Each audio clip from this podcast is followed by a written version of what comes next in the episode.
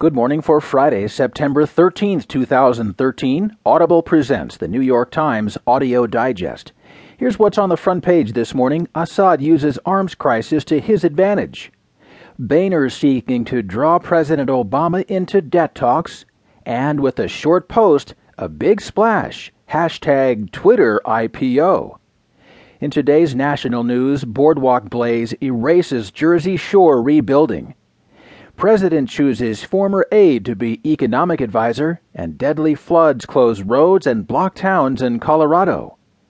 In this morning's business headlines, two consultants to banking come under scrutiny. After a lengthy struggle, Dell endorses going private, and Clear Channel Warner Music deal reshapes royalties. There will be more business stories, more national and world news, a roundup from the sports page, and the opinions of New York Times columnist Paul Krugman. Now, from the editors of the New York Times, here are the stories on today's front page. The top stories written by Robert Worth. Assad uses arms crisis to his advantage. Not long ago, President Bashar al Assad of Syria seemed a remote and embattled figure, with the United States threatening airstrikes and other Arab leaders denouncing him for having used chemical weapons against his own people. Yet in recent days, he appears, paradoxically, to have turned the crisis to his advantage, making clear to a global television audience that he aims to use President Obama's own red line against him. In exchange for relinquishing his chemical arsenal, Assad said Thursday, he will require that the United States stop arming the Syrian opposition. Assad outlined his demands on Thursday, telling a Russian TV interviewer that the arms control proposal would not be finalized until we see the United States really wants stability in our region and stops threatening, striving to attack, and also ceases arms deliveries to terrorists.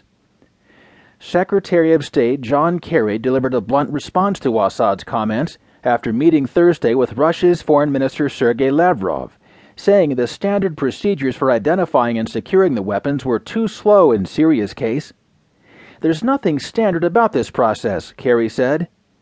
The words of the Syrian regime, in our judgment, are simply not enough. Assad, sounding relaxed and confident, hinted in his interview that the Russian proposal, which requires Syria to sign the Chemical Weapons Convention, could become a lever for endless negotiations and delays. It doesn't mean that Syria will sign the documents, fulfill the obligations, and that's it, Assad said.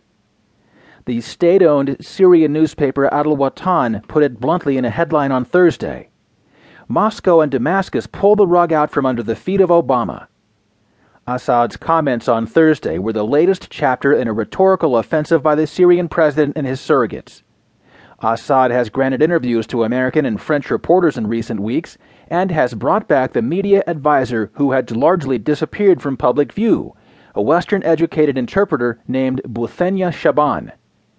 Shaban is a skilled interlocutor who helped Assad shape his image in the West as a reform minded leader during the years prior to the uprising. Her reemergence has signaled a coherent determination to launch a media blitz said Jon Snow, an anchor for Britain's Channel 4 News. For the rebels, this is unqualified bad news.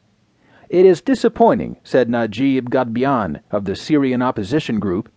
If the regime wants to play with this, it could take months or years. The rebels' foreign backers were also derisive. Recep Tayyip Erdogan, the Turkish prime minister, dismissed the Russian proposal, saying that Assad was merely buying time for new massacres.